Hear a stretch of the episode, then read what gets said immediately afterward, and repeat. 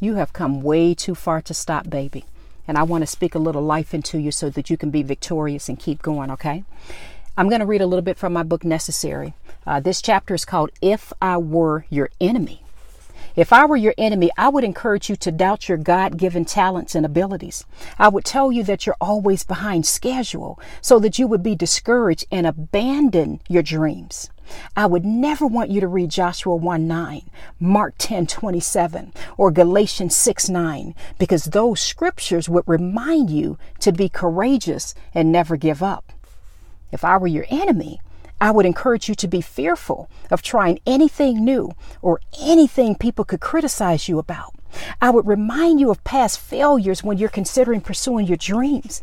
And I would do my best to keep you from reading the scripture that states, I can do all things through him who strengthens me. Philippians 4:13.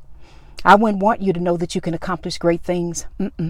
So I would do my best to keep you from meditating on that passage. I love you. I pray that you're encouraged. Please read this entire chapter and get some truth in you so you can keep going and be victorious. I love you, baby. Bye-bye.